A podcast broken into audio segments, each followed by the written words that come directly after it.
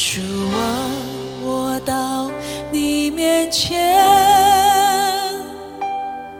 献上我的今天，我的身体，我的一切，献上当作活祭。主啊，我到你面前，主啊，我到你面前。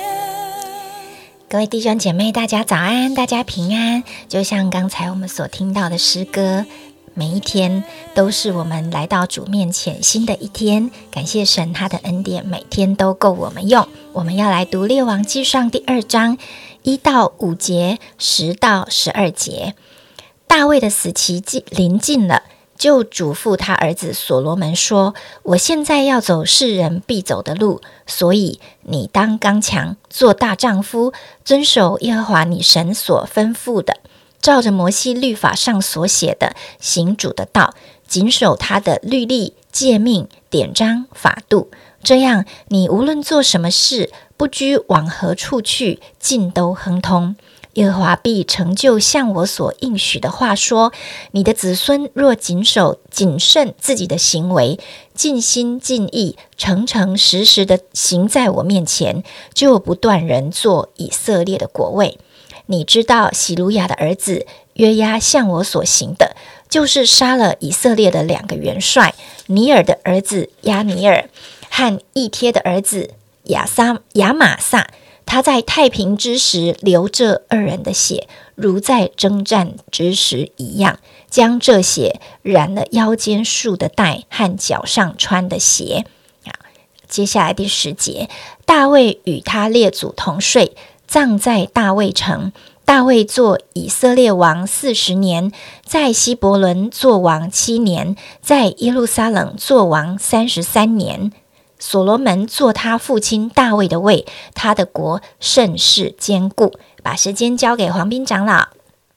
各位弟兄姐妹早安。一开始我们读到这个经文啊，有点压力啊，但是一开始读到这个经文，我觉得很有意思的，大卫的死期临近了。我觉得这几个字在我里面觉得，哦，一个人的死期临近了，到底他要说什么话啊、呃？这个大卫的死期，我想就算是一个王，再伟大的王，他也有什么死期啊？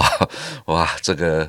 所以最后就谈到他跟他的列祖一样，我想真的我们在世上常常要去反思这个问题啊、呃，我们从来不会觉得死离我们很近，我们都觉得、啊、那很遥远，那是老人家的事，那个是怎样的事情，其实并不是，死期临近是每一个人都要走的一个终点。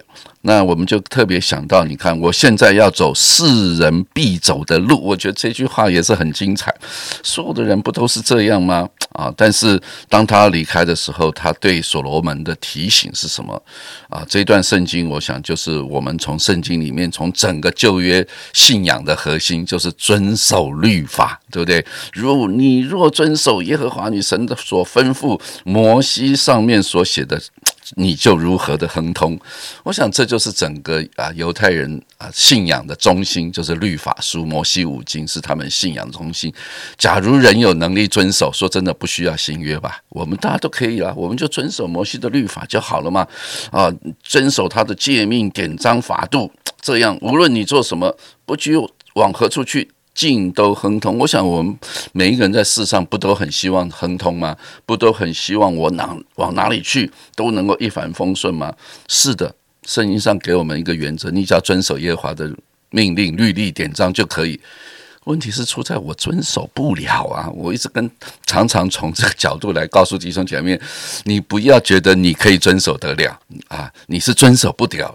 你是遵守不了的。犹太人的历史，以色列的历史就告诉我，他们没有能力遵守，可能遵守了五天呢，第六天就跌倒了，可能遵守了一天啊，第二天就跌倒，有人遵守了长，有人遵守了短，有人根本就是不想遵守啊。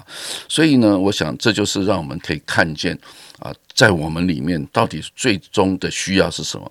我常说最终的需要就是恩典的福音，若没有来到基督面前，律法所有的义在我们里面是完全无效。保罗把这个保罗是个犹太人嘛，所以他是一个律法师，他太了解律法的限制在哪里。律法的限制就是没有办法又靠着我自己能够行出律法的义，我就是行不到，我也做不出来，我连思想意念都做不到。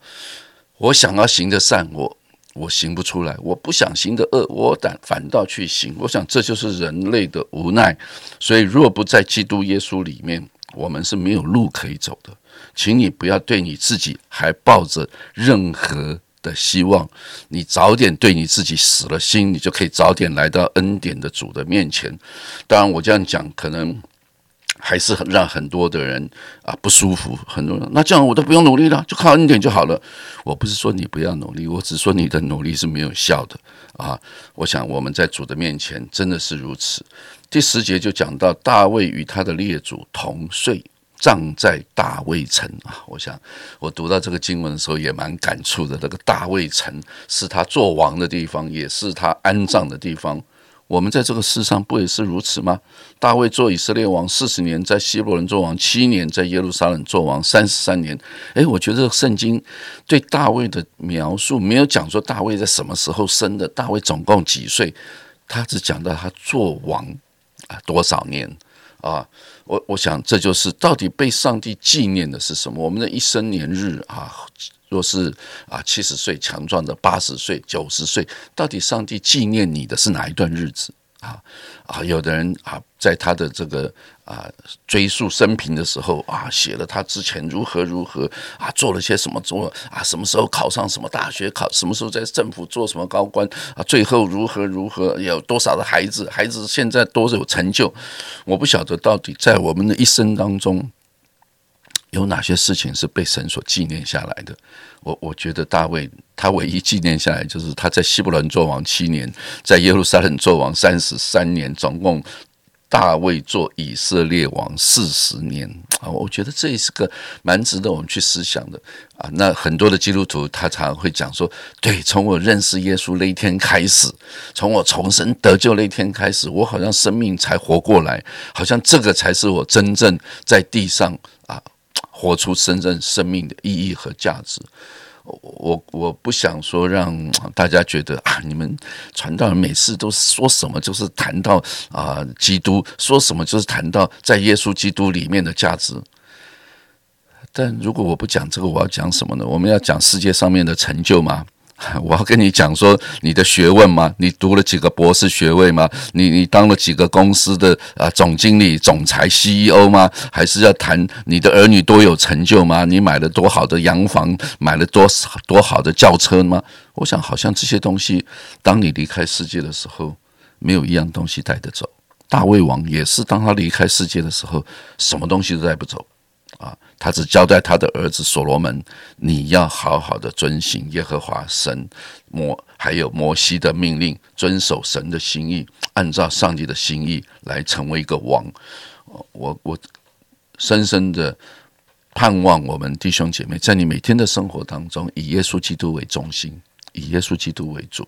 当然我们在世上我们都是客旅，我们都是要经过这一段日子，但是呢，这不是我们永恒的家，我们永恒的家是在天上，我们永恒的冠冕不是地上有多少人给你鼓掌，而是在天上。有一天当你到那里去的时候，主说怎么样，你是又良善又忠心的仆人，哇！你在不多的世上忠心，你来到我的家里面，享受我所为你预备的一切。如果我们每一个基督徒都能够有这样子的价值观、生命观，我相信你在地上就可以活得啊，按照神要你活的，那是一个真正精彩、留下美好的人生。是在参加参加好几场追思礼拜哦，都不免会看到其中的片段，就是家人在回忆自己的亲人。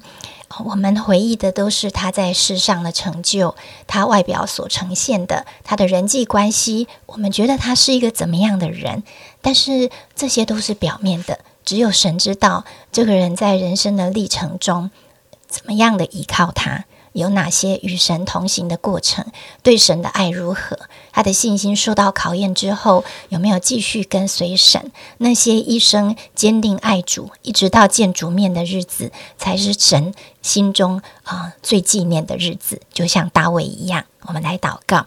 主啊，是的，求你、呃、让我们的人生在你面前，我们最爱的不是世上会过去的这些，而是每一个与你同行那些值得纪念感恩数算的恩典。谢谢主。主啊，你在我们不认识你的时候你就爱了我们，在我们知道原来你是我们的救主，生命每一天的主的时候，你又深深的引导我们，带领我们。有什么神能够像你一样的美好呢？有什么神像你一样值得我们来跟随，来渴慕呢？主啊，愿我们的每一天都在敬拜你的当中，都在敬畏你的里面，活出你对我们生命带领的价值。祷告奉耶稣基督的名，阿们。主啊，我到你面前献上。